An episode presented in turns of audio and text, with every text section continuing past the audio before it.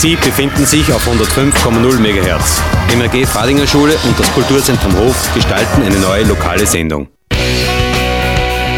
Das Team des MRGs des Medienrealgymnasiums Linz-Fadinger Straße präsentiert Frech!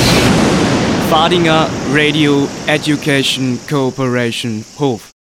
In dieser Radio Frech-Sendung gibt es Informationen zum Yuki Film Festival, das von 19. bis 23. November stattfindet. Außerdem erzählt uns die letztjährige 2S etwas über verschiedene Sportarten. Und Sitabe präsentiert uns einen Witz. Hey, wir sind gerade am Weg zum Medien- und Kulturhaus Wels.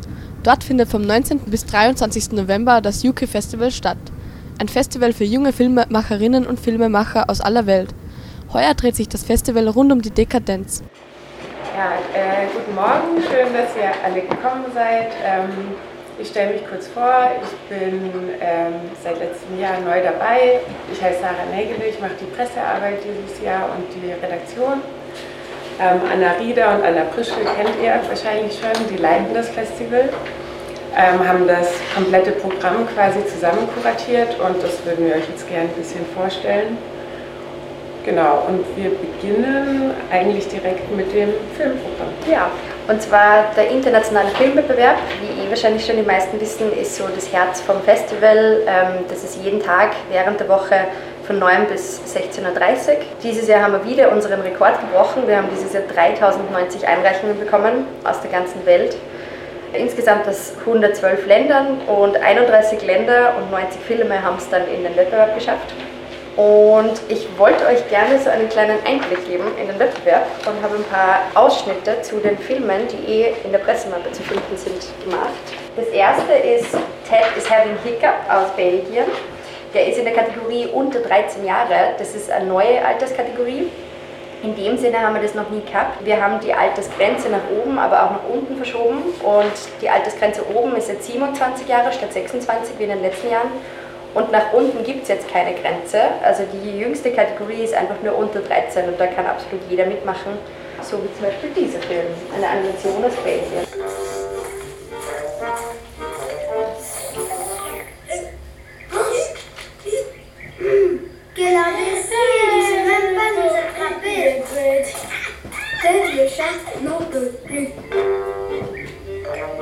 Hockey me pourrit la vie. Agacé, il va consulter un spécialiste. J'ai ce qu'il vous faut. Avec cette potion, fini le hockey. Ja, also die Katze, die kein, keine Mäuse mehr jagen kann, weil sie so viel Hiccup hat, also so viel Schluck, Schluck auf. In der nächsten Kategorie haben wir Operation Generic Reloaded aus den USA von Tyler News, 13 bis 17 Jahre, der eine Art Kriegsheldenfilm gemacht hat, nur auf seine ganz eigene Art und Weise. Is there something I should do, sir? Send in the big guns. I'm done with the military.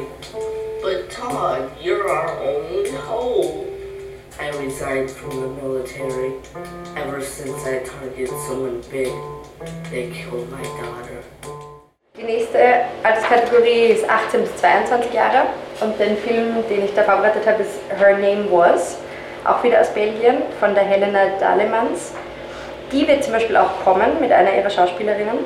Da geht es um eine alte Dame, die im Altersheim ist und im Endeffekt mit dem Trott und der Trauer und dem Frust dort nicht mehr zurechtkommt, bis sie jemanden kennenlernt. Op een zekere achternoen, daar komt een pater met fatsoen. Hij kwam er bij een nonnetje bellen om het zijn zegen en soelaas te stellen. Tarara, boem, tarara, boem. En in plaats van op uw knieën zitten te gaan, zult op uw rikske liggen gaan. In plaats van uw handjes samen te vouwen, zult uw beentjes open houden. Tarara, boem, tarara, boem. Als gij daar ligt naar mijn zin, dan komt de heilige geest erin. En dan zult gij ons even vangen. Want het is de lange.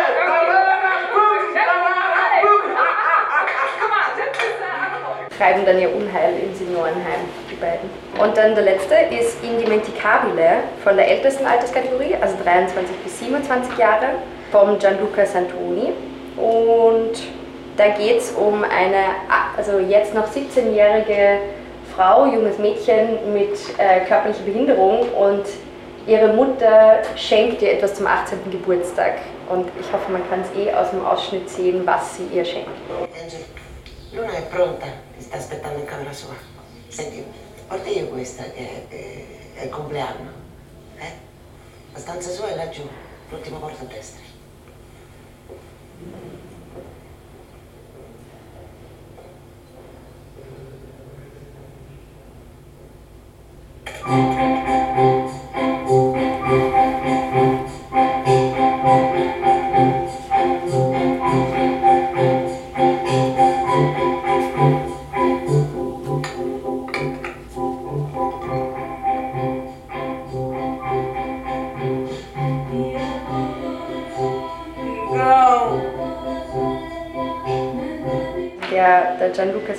Auch während dem Festival. Genau, insgesamt werden wie immer 90 Filme im Wettbewerbsprogramm gezeigt. Es gibt aber dann auch immer noch sogenannte Media Meetings.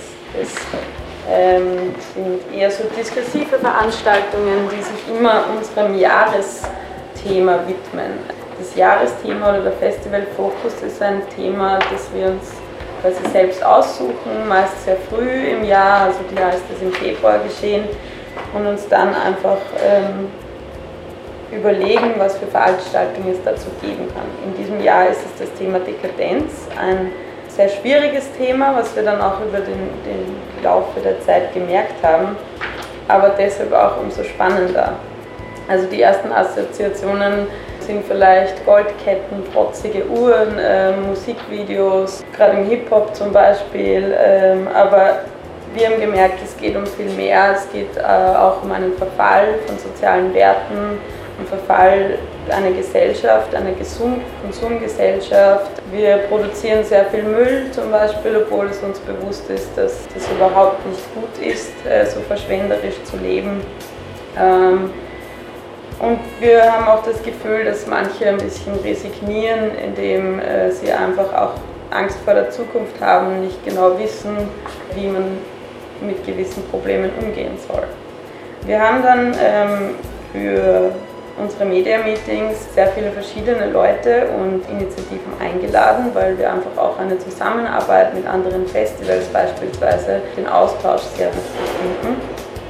Und haben zum Beispiel das This Human World Festival in Wien äh, geladen, das Dot Dot Dot Festival, ein Kurzfilmfestival auch in Wien, Cinema Next, eine Initiative für Nachwuchsfilm und den PCCC Comedy Club, auch aus Wien.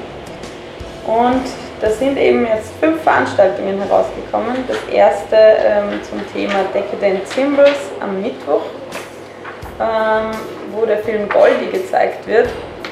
Goldie, in Goldie geht es darum, dass ein junges Mädchen nach der Berühmtheit strebt. Sie würde gerne in einem Musikvideo mittanzen und gern auch ein äh, dekadentes Leben führen. Äh, ihre Realität schaut aber ganz anders aus und zwar sie muss ihre beiden Geschwister aufziehen und ernähren, immer wieder nach einem Schlafplatz suchen und eben diese diese zwei Welten, die sie da lebt, äh, irgendwie unter einen Hut kriegen.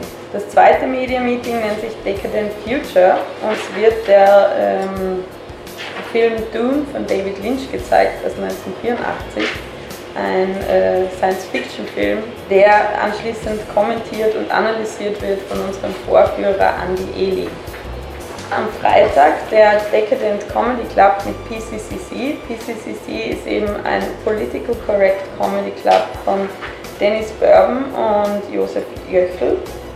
Die haben äh, ein Ensemble mit äh, verschiedenen äh, Comedians und haben extra ein Programm zum Thema Dekadenz zusammengestellt. Dann gibt es wieder einen Breakfast Club wie jedes Jahr und dieses Mal eben mit Cinnamon Next und es dreht sich um die Frage, äh, kann oder Yuki. Das heißt, was ändert das, das, das Filmschaffen, wenn man auf großen renommierten Filmfestivals läuft im Vergleich zu kleinen wie eine Yuki?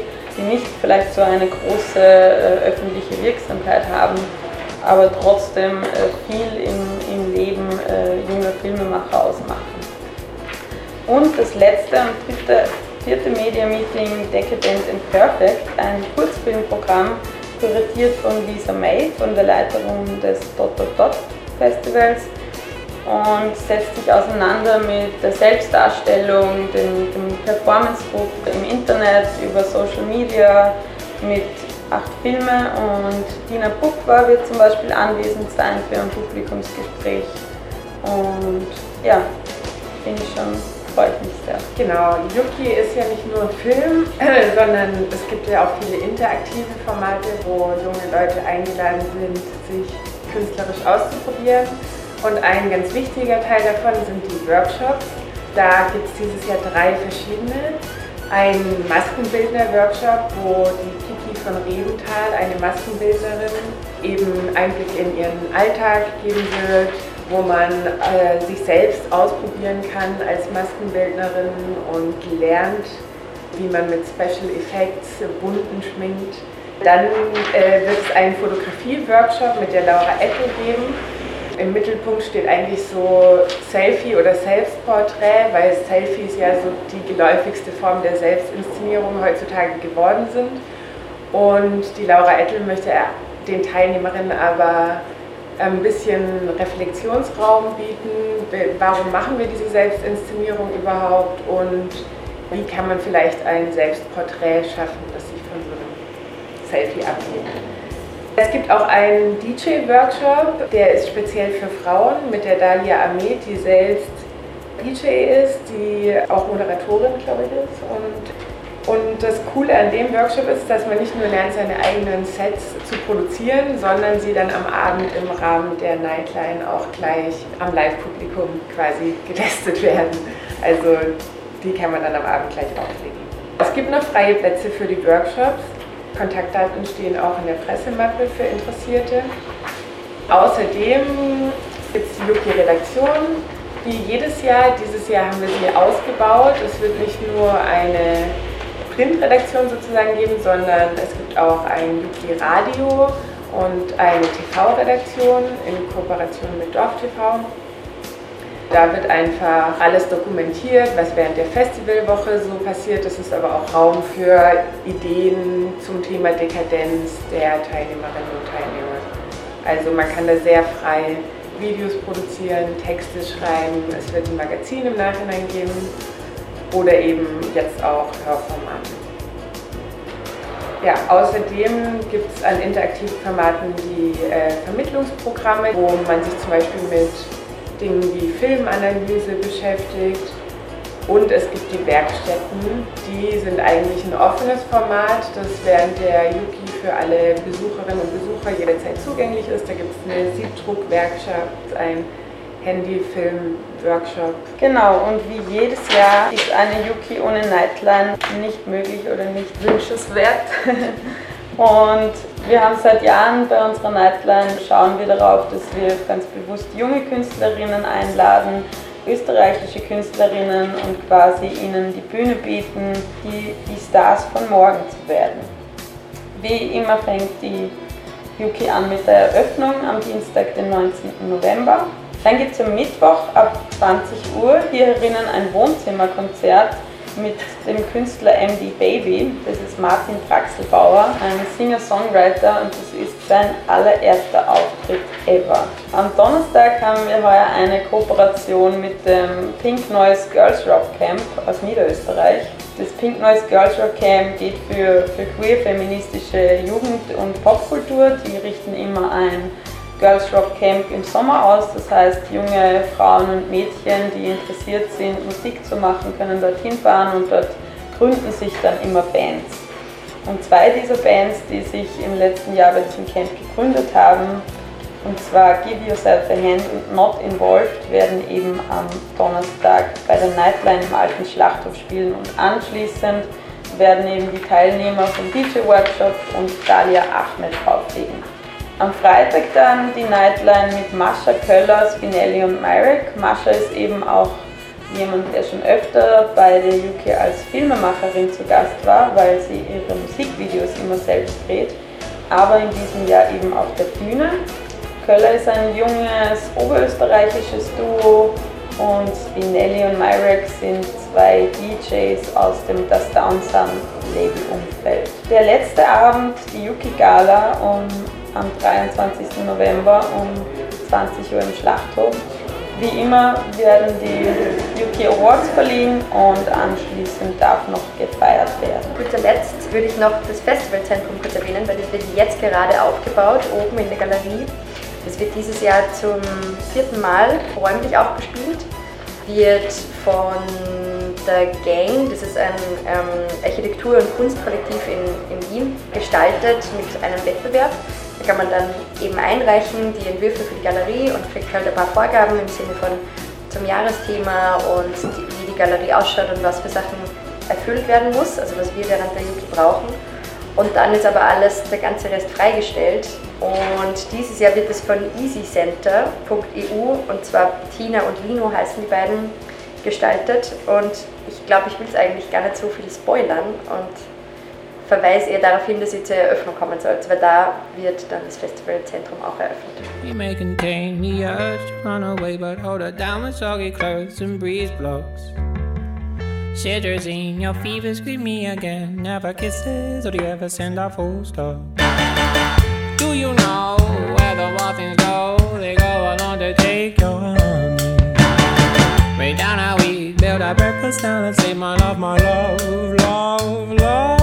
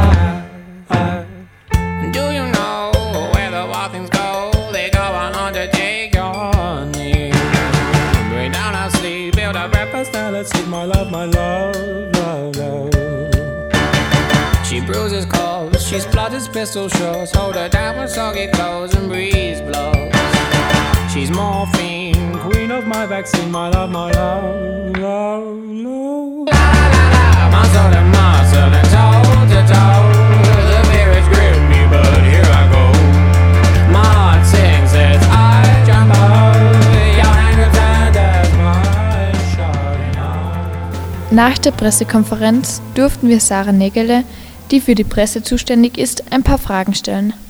Heuer können Festivalbesucher zum ersten Mal bei der Produktion von TV, Radio und Print mitarbeiten. Warum habt ihr euch für diese Möglichkeit entschieden?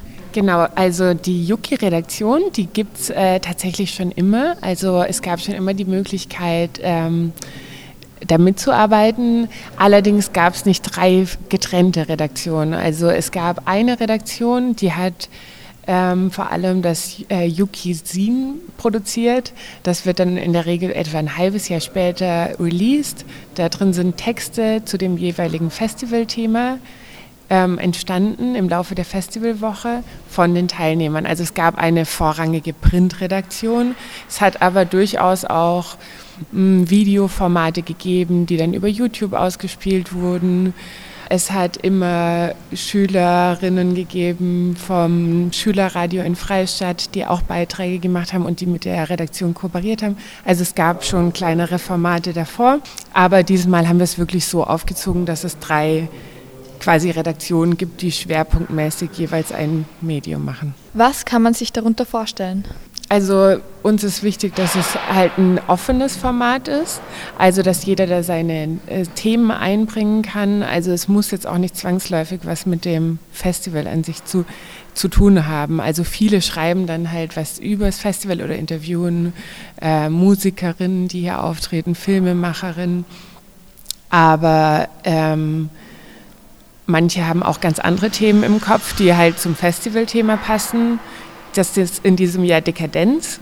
Letztes Jahr war das Zwischen. Da gab es zum Beispiel auch jemanden mit türkischen Wurzeln, der hat über sein Land als Land zwischen Europa und Asien geschrieben. Also es sind auch ganz freie Beiträge möglich und das ist uns wichtig, dass es diesen Freiraum gibt. Welche Rolle spielen generell interaktive Elemente bei Ihrem Festival? Ich glaube, das spielt eine große Rolle, weil Yuki lebt ja davon, dass sich junge Leute kreativ ausprobieren können. Und äh, das fängt natürlich bei den, bei den Filmen an, die ähm, altersmäßig eine ganz große Bandbreite abdecken und die natürlich auch von der Professionalität eine große Bandbreite abdecken. Was auch klar ist, ein Zehnjähriger macht natürlich einen ganz anderen Film als jemand mit Mitte 20.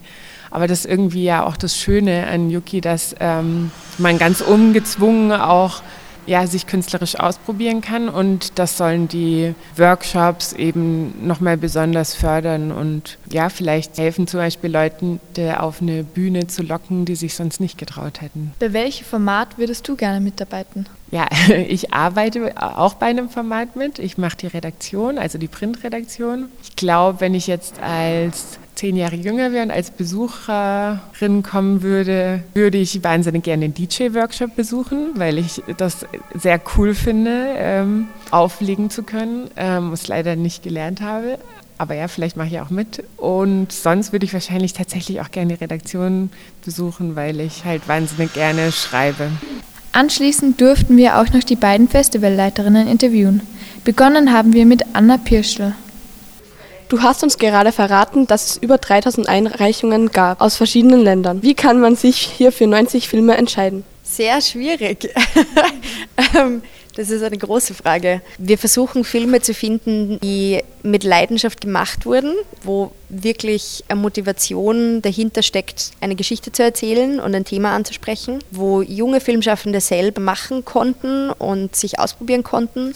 Also nicht nur äh, Workshops, wo die Kinder oder Jugendlichen überhaupt keine Eigenmotivation dabei gehabt haben, sondern wenn dann halt selber auch was reingesteckt haben. Ja, und solange es Themen sind, die mit der Jugend von heute zusammenpassen und die für Leidenschaft und auch Offenheit und kritisches Denken stehen, nehmen wir die sehr gern. Auch heuer ist das Filmfestival wieder etwas internationaler geworden.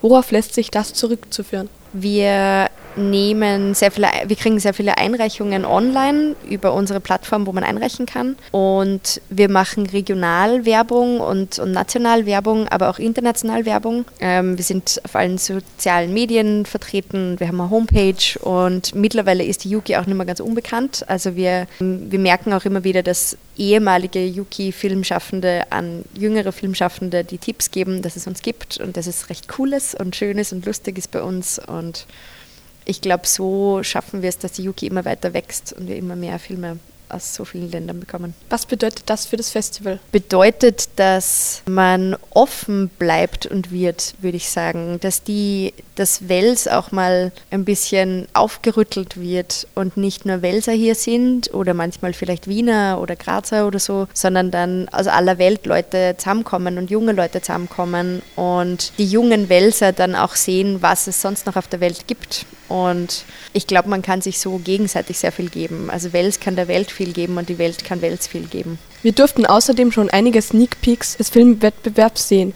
Besonders hat, besonders hat uns der Film Her Name Was von Helena Dallas ausgesprochen gut gefallen. Kannst du uns kurz darüber etwas verraten, um was es dabei ging? In dem Film geht es um eine alte Dame, die im Seniorenheim lebt und von dem Leben dort schon sehr frustriert ist und sehr, ist sehr langweilig und sie fühlt sich eingesperrt und fühlt sich eigentlich schon sehr dem Tod nahe. Und dann lernt sie aber einen Herrn kennen, der auch dort drin lebt, der irgendwie noch nicht so ganz aufgegeben hat und einfach vor Energie so sprüht. Und das motiviert sie dann auch. Und so fangen die beiden dann an, ihren Unfug zu treiben und durchs Seniorenheim ähm, zu rattern mit den Rollstühlen und ein bisschen Spaß zu haben wieder. Hast du ein persönliches Highlight? Mein persönlicher Lieblingsfilm ist Indimenticabile, der letzte, den ich euch gezeigt habe. Das ist ein Film über eine junge behinderte Frau, die zum 18. Geburtstag von ihrer Mutter einen Prostituierten geschenkt bekommt also praktisch ihr erstes Mal geschenkt bekommen. Und der Film erzählt so ein komplexes und schwieriges Thema und wo so viele Fettnäpfchen eigentlich sein könnten, tritt er in kein einziges hinein und erzählt es einfach wie eine Liebesgeschichte. Und es ist im Endeffekt nur ein kitschiger Film, ein kitschiger Liebesfilm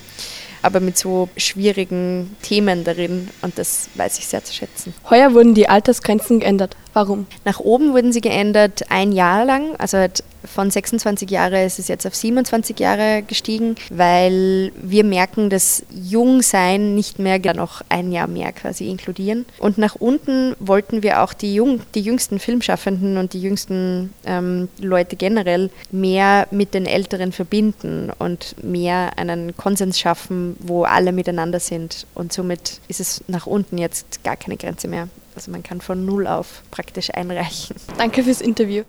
Und zu guter Letzt haben wir uns mit Anna Rieder über das Festivalthema Dekadenz unterhalten. Der Festivalfokus ist Dekadenz. Wie seid ihr auf dieses Thema gekommen? Es ist eine Entscheidung, die wir immer gemeinsam treffen. Wir haben ein sehr großes Team von 20 bis 30 Leuten und Anfang des Jahres treffen wir uns immer zu einer Klausur. Dauert meist so zwei Tage und da machen wir uns Gedanken, was wir im nächsten Jahr äh, beim Festival verändern wollen und eben auch, was das Jahresthema sein soll. Und dann schaut es so aus, dass jeder ähm, irgendwie Post-it-Zettel in die Hand bekommt und Vorschläge aufschreibt und dann sitzt man ungefähr vor 30, 40 Vorschlägen und dann ist es ein Auswahlverfahren im Endeffekt. Man dann schmeißt dann wieder Zettel weg und dann kommt man irgendwie auf fünf Themen und einigt sich dann oder diskutiert dann noch drüber. Und das Thema Dekadenz eben haben wir deshalb gewählt, weil es so ein Spannungsfeld ist. Es ist einerseits gibt es positive Assoziationen dazu, andererseits aber auch negative, weil Dekadenz auch gleichzeitig mit dem Verfall sozialer Werte verbunden ist, weil es eben auch eine Spannung zwischen Lebenslust und Lebensüberdruss ist, auch Resignation und Langeweile in den Themenbereich mit einspielen oder eben auch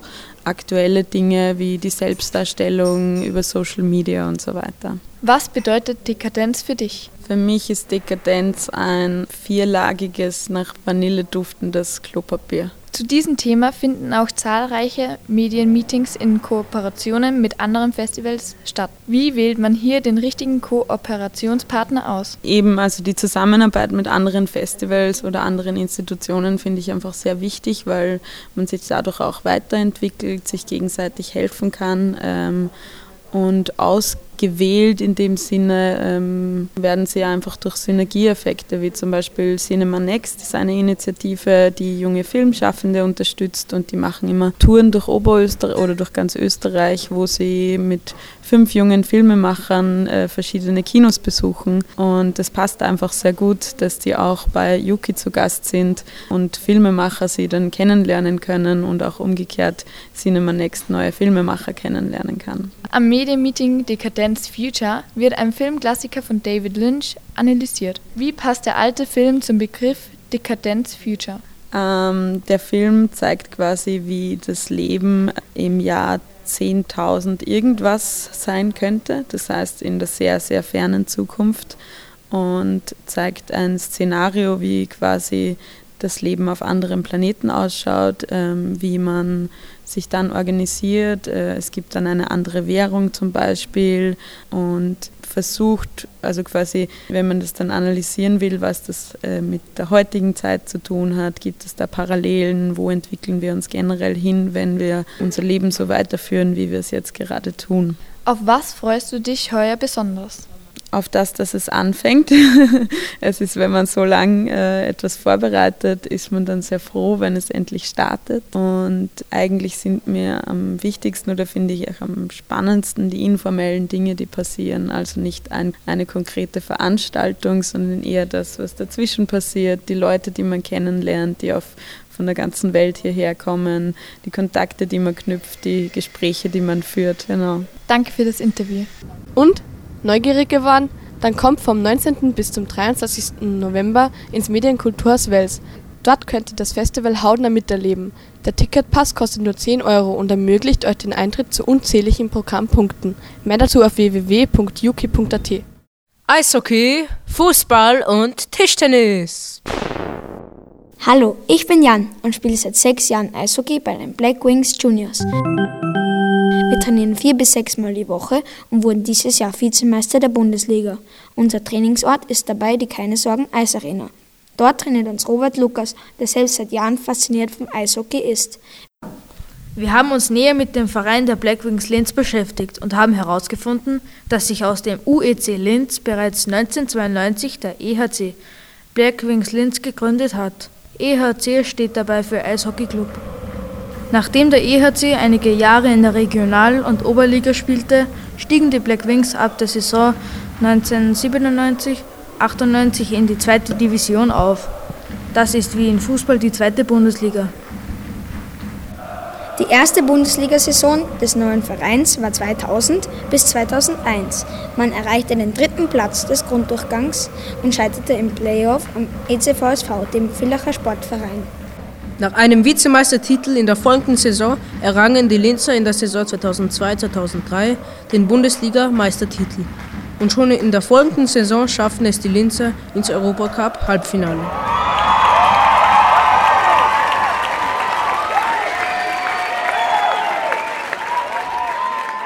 (2005) konnte Livest als Hauptsponsor gefunden werden und den Verein vom Ruin retten. Seither kennen wir unsere Linzer als EHC Livest Black Wings und verfolgen eifrig die spannenden Spiele.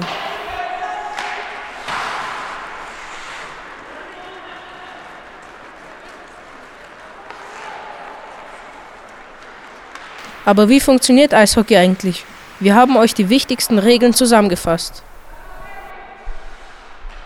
Auf dem Eis befinden sich je Mannschaft sechs Spieler, fünf Feldspieler und ein Torwart. Eine Mannschaft kann jedoch aus bis zu 20 Spielern bestehen. Da Eishockey ein sehr intensiver Sport ist, werden die Spiele regelmäßig ausgewechselt, manchmal schon nach einer Minute. Die Spielzeit beträgt insgesamt 60 Minuten, ist aber in dreimal 20 Minuten unterteilt. Zwischen den Dritteln wird jeweils eine Pause von 15 Minuten eingelegt und nach jedem Drittel wird die Seiten gewechselt. Das Spielfeld ist durch zwei blaue Linien in Drittel aufgeteilt. Die Zone vor dem eigenen Tor ist die Verteidigungszone, die vor dem gegnerischen Tor die Angriffszone. Dazwischen befindet sich die neutrale Zone. Die Linien sind wichtig, da es im Eishockey auch Abseits gibt. Ein Abseits liegt vor, wenn sich mindestens ein Spieler der angreifenden Mannschaft im Angriffsdrittel befindet, der Puck diese Linie jedoch nicht überquert hat. Die Tore stehen auf roten Torlinien, allerdings darf beim Eishockey auch hinter den Torlinien weitergespielt werden. Gespielt wird der Puck mit Stöcken. Es ist nicht verboten, den Puck auch mit den Füßen zu spielen. Allerdings darf auch auf diese Weise kein Tor geschossen werden. Wird der Stock über Schulterhöhe gehalten, ist dies ein Regelverstoß, der eine fünfminütige Strafe nach sich zieht. Der Spieler muss für diese Zeit das Eis verlassen und darf auch nicht durch einen anderen ersetzt werden. Weitere Fouls im Eishockey sind Schlagen mit dem Stock, Beinstellen oder Haken mit dem Stock.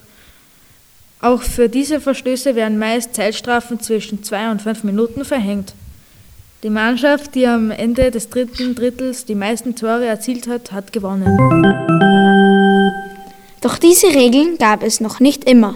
Wir haben uns gefragt, wie eigentlich das erste Spiel ausgesehen hat und folgende Infos dazu gefunden. Bereits am 3. März 1875 fand das erste Match in Montreal, Kanada, statt. Damals hat man noch ohne Ausrüstung gespielt. Es gab weder Brustpanzer noch einen Helm. Deswegen war der Sport so gefährlich. Der Puck war auch schon damals eine flache Hartgummischeibe, die mit dem Schläger ganz schön hart und schnell geschossen wurde. Aber heute ist alles anders. Heute sind wir von Kopf bis Fuß komplett geschützt. James Crichton hatte den größten Anteil an der Entwicklung des Eishockeys. Er dachte sich viele Regeln aus, um das Spiel interessanter zu machen. Die Mannschaften spielten damals mit Landhockeyschlägern. Er übernahm aus dem Rugby-Spiel einige Regeln und hatte die Idee, dass man auch in der Halle spielen könne. Die damaligen Regeln sahen neun Mann pro Team vor, sodass die Mannschaften aus einem Torhüter, zwei Verteidigern, zwei Mittelfeldspielern und vier Stürmern bestanden. Für die Einhaltung der Regeln sorgten zwei Schiedsrichter. Ich spiele seit sechs Jahren Eishockey. Ich trainiere fünfmal die Woche von Montag bis Freitag. Mich fasziniert der Teamsport, die Leidenschaft der Spieler und das Gewinnen. Ich würde jeden Eishockey empfehlen, der gerne Leistungssport betreiben will.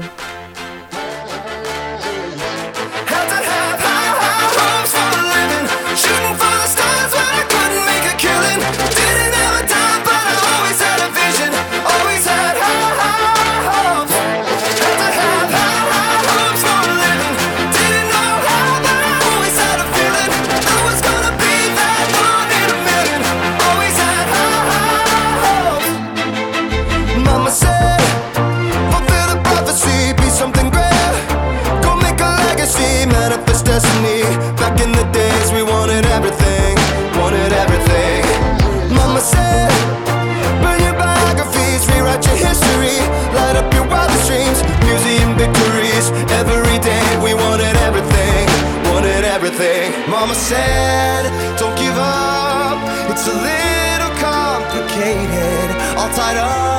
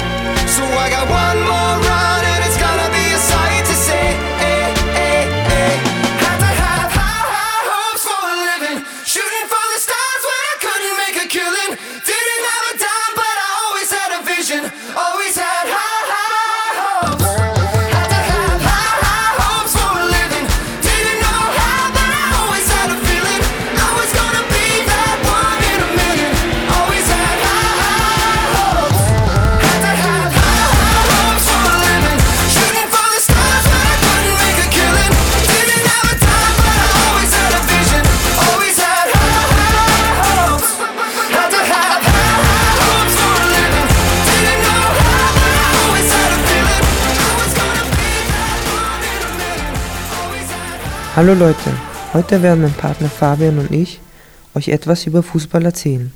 Zu Beginn haben wir uns mit der Geschichte des Fußballs auseinandergesetzt. Einer der Erfinder von Fußball waren die Chinesen. Man nannte das fußballähnliche Spiel damals Yuju. Auch andere Kulturen haben fußballähnliche Spiele erfunden. Die Regeln sind bis heute unbekannt, aber man benutzte dieses Spiel als militärisches Ausbildungslagerprogramm. Der Ball war früher aus Lederstücken zusammengenäht und mit Federn und Tieren ausgestopft.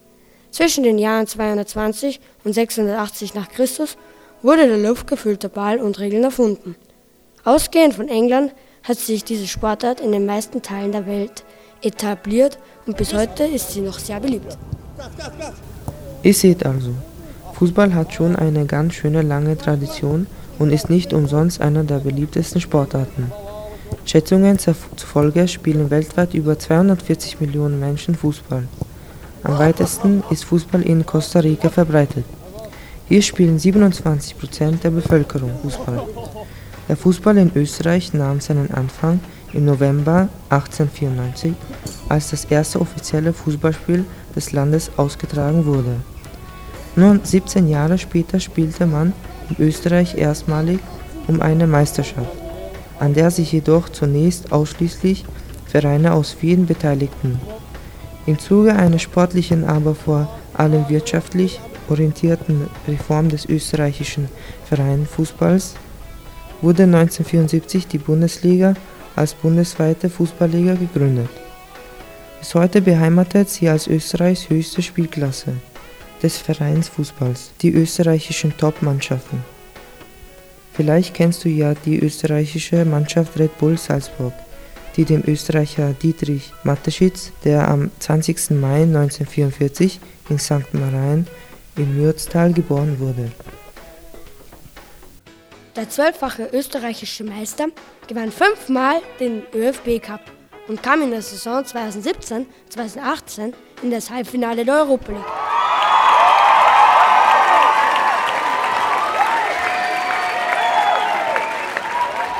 Leider kamen sie nicht ins Finale, weil sie am Marseille scheiterten.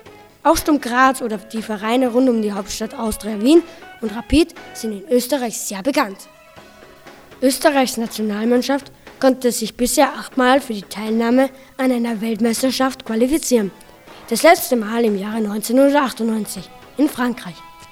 Die erfolgreichste Teilnehmer einer Weltmeisterschaftsturnier war 1954 in der Schweiz, als Österreich den dritten Platz erreichte. In der FIFA-Weltrangliste belegt Österreich den derzeitigen 25. Platz. Rekordtorschütze der Nationalmannschaft ist Toni Polster.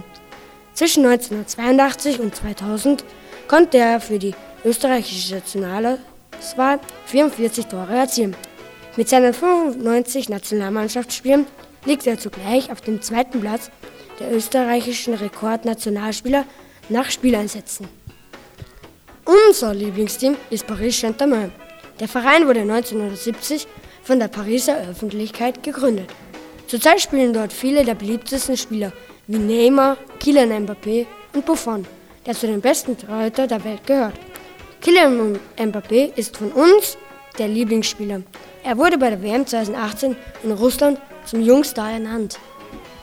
Wusstest du, dass Mbappé zurzeit erst 19 Jahre alt ist und trotzdem schon weltberühmt? Kylian Mbappé wurde 1999 in Bondy in Frankreich geboren. Sein Vater Wilfried Mbappé war Fußballer und Jugendtrainer in Bondy. Mbappé begann mit fünf Jahren der AS Bondy mit dem Fußballspielen.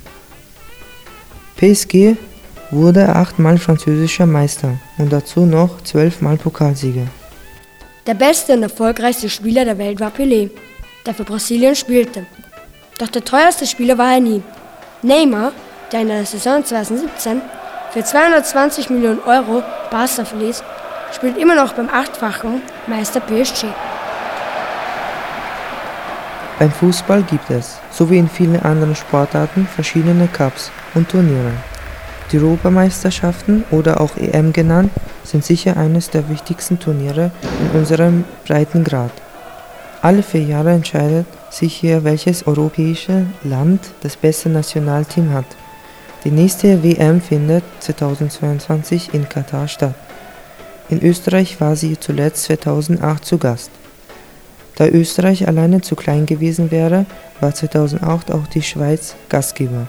Das Finale spielten Deutschland und Spanien im Ernst-Happel-Stadion, wobei sich Spanien hier durchsetzen konnte. Auf internationaler Ebene findet alle vier Jahre die WM, also Weltmeisterschaft, statt. 2018 gewann Frankreich 4 zu 2 gegen Kroatien und konnte in Russland als Weltmeister vom Platz gehen. 2014 haben die Deutschen in Brasilien 1-0 gegen Argentinien gewonnen und in Südafrika gewann Spanien 2010 mit 1-0 gegen die Niederlande. Jede WM und jede EM wird in Österreich live am Fernseher übertragen. Tausende von Menschen verfolgen dieses Riesenevent und fliegen in das Austragungsland, um die Spiele live mitzuleben. Es ist immer eine ganz besondere Stimmung, an solchen Spielen teilzunehmen.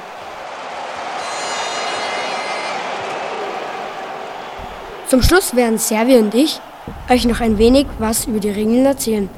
Einer von diesen Regeln ist die Abseitsregel, die was mit dem gegnerischen Team zu tun hat. Nämlich wenn ein Spieler aus deinem Team hinter den Abwehrspielern vom anderen Team steht, dann ist es Abseits. Die nächste und zugleich Abschlussregel ist der Freistoß. Wenn ein Spieler des gegnerischen Teams einen aus deinem Team fault, dann gibt es einen Freistoß. You're a good soldier, choosing your battle. Pick yourself up and dust yourself off and back in the saddle. You're on the front everyone's watching. You know it's serious, we're getting closer, this isn't over. The pressure's on, you feel it, but you got it all. Believe it when you fall, get up, oh, oh, and if you fall, get up, eh, eh. Cause this is Africa. Tamina, mina, eh, eh, eh, this time for Africa.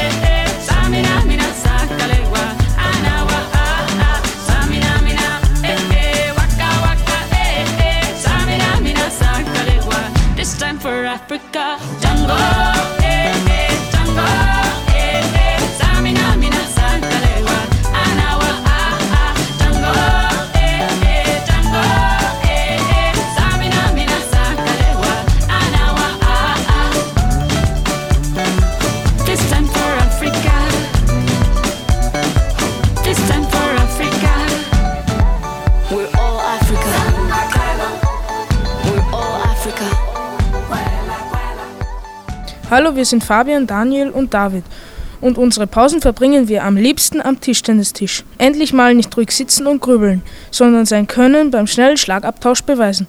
Bei uns an der Schule haben wir fünf Tischtennistische, die wir in bestimmten Zeiträumen nutzen können. Was uns gleich zum ersten Thema bringt. Tischtennis kann nicht einfach so gespielt werden. Man benötigt so manches Equipment. Allen voran ein Tisch, welcher auch maßgeblich zur Namensgebung mitgeholfen hat. Über den Tisch befindet sich ein Netz und jeder, der mindestens zwei Spieler benötigt, einen Schläger. Mit diesem wird der Ball in matt weiß oder matt orange übers Feld geschlagen.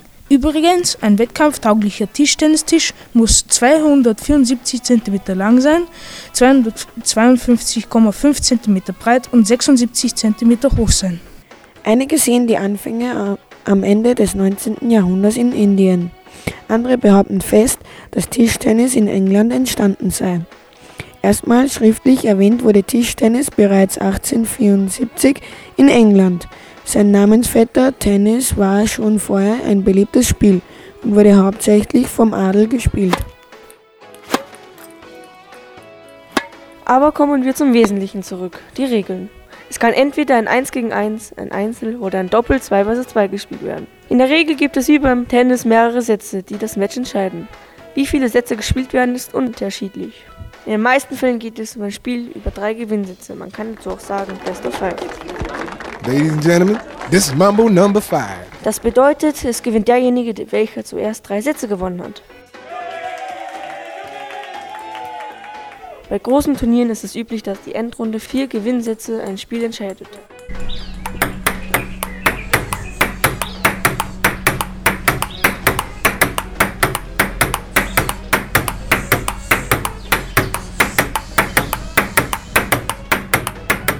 Bei einem Einzelspiel treten zwei Tischtennisspieler gegeneinander an. Nach den Spielregeln wird der Ball direkt über das Netz gespielt, sodass er auf die Tischhälfte des Kontrahenten auftrifft. Nachdem er exakt einmal aufgesprungen ist, muss er vom Gegner zurückgespielt werden. Ein Ballwechsel beginnt mit dem Aufschlag und wird mit einem Fehler eines Spielers beendet. Nun werde ich euch etwas über die Tischtennis-Weltmeister erzählen. Der erste Tischtennis-Weltmeister im Jahre 1926 war Roland Jacobi. Er wurde am 9. März 1893 in Banska Bystrica geboren und ist am 20. Mai 1951 gestorben. Mit der ungarischen Mannschaft wurde er auch 1926, 1928 und 1929 Weltmeister. Dabei konnte er erst 1926 nicht im Endspiel teilnehmen, weil sein Vater plötzlich starb und er deshalb zurück nach Budapest reiste. Da man als Tischtennis-Spitzensportler damals nicht wirklich entlohnt wurde, verdiente er seinen Lebensunterhalt als Rechtsanwalt. Seine Landsdame Maria Mednanski gewann 1926 die Tischtennis-Weltmeisterschaft der Frauen und konnte diesen Titel vier Jahre lang verteidigen. Insgesamt gewann sie bei zehn Weltmeisterschaften 28 Medaillen, davon 18 Mal Gold. Den ersten Weltmeistertitel hätte sie auf kuriose Weise fast verpasst. Sie war falsch über den Beginn ihres Erstrundenmatches informiert. So besuchte sie mit ihrem Freund ein Fußballspiel, kam eigentlich zu spät zu dem Match, aber die Organisatoren erlaubten ihr, das Match nachzuholen. Waren die Ungarn hier anfangs stark vertreten, übernahmen die östlichen Länder hier bald die Überhand und seit 2005 gibt China den Titel des Tischtennis-Weltmeisterlandes nicht mehr ab. Der erste chinesische Weltmeister hieß dabei Jung Ku Tuan. Seit 2015 kann auch im Doppel die Weltmeisterschaft bestritten werden.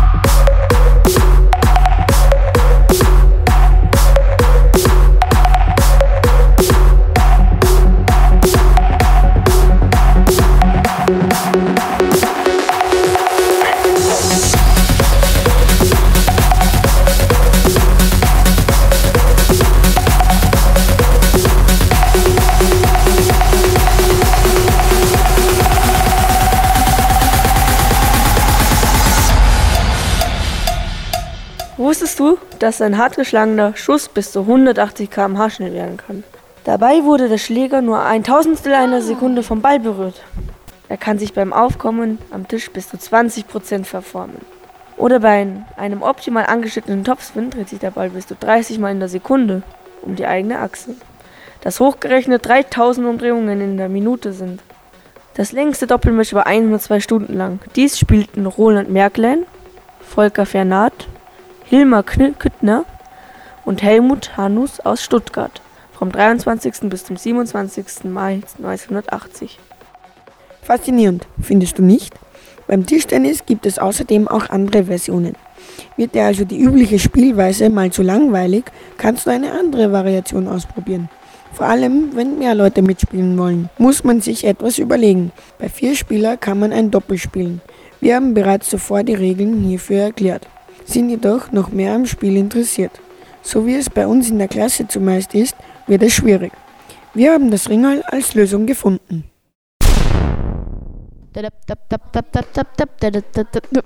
Und jetzt unser freches Witzeck. Die Lehrerin fragt wütend. Tim, kaust du etwa schon wieder Kaugummi? Ja, aber.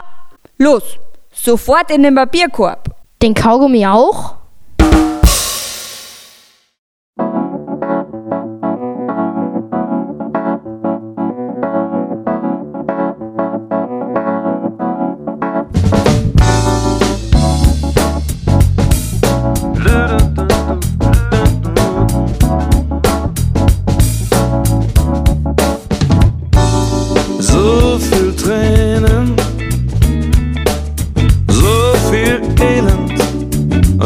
Viel Leid.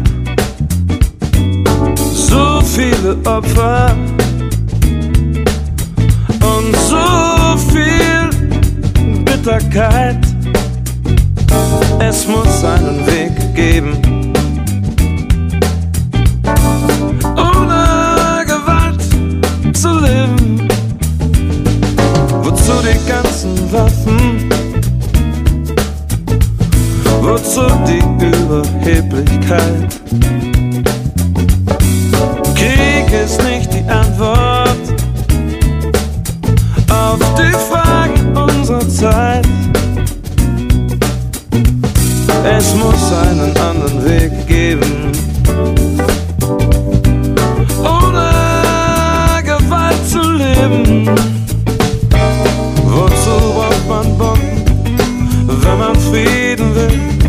Wozu Millionen Soldaten und zigfaches Overkill?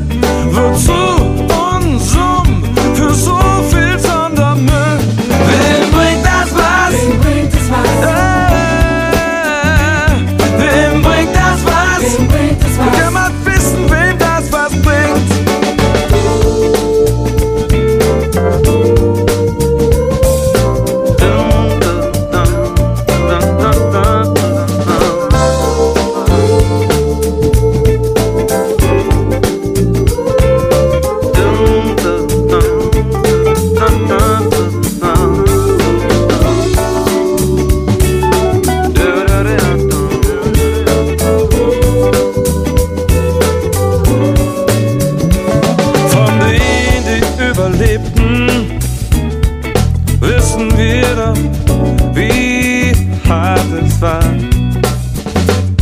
Und so viel dürfte klar sein. Diese Lektion brauchen wir kein drittes Mal. Es muss einen Weg geben. Ohne Gewalt zu leben. Wozu braucht man Bomben, wenn man Frieden will? Wozu Millionen Soldaten und zigfaches Overkill? Wozu uns um für so viel Sondermüll? Wem bringt das was? Wem bringt das was? Oh,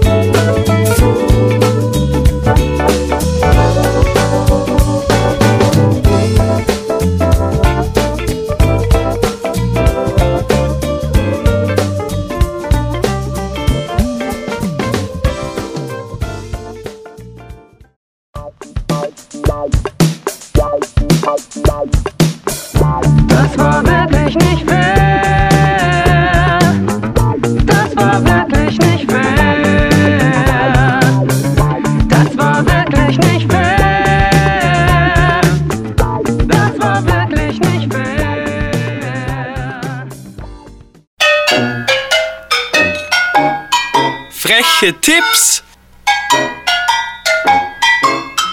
Und Termine.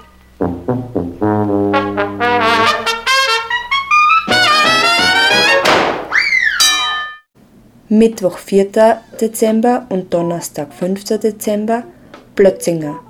Vorzügliche Betrachtungen, ein Best-of. Freitag 6. Dezember Blues Christmas. Montag 9. Dezember Magic Monday. Magie mitten in Linz. Freitag 13. Dezember Karks. Und Samstag, 14. Dezember, Navidad Latina, ein lateinamerikanisches Weihnachtskonzert.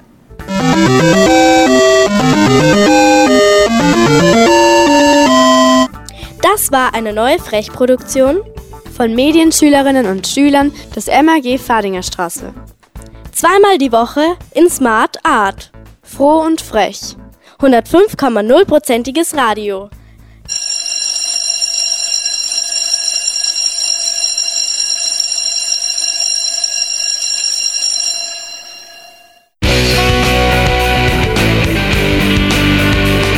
Ist nicht aller Tage. Wir kommen wieder, keine Frage. Also, das war's dann mit Frech. Fadinger Radio Education Cooperation Hof.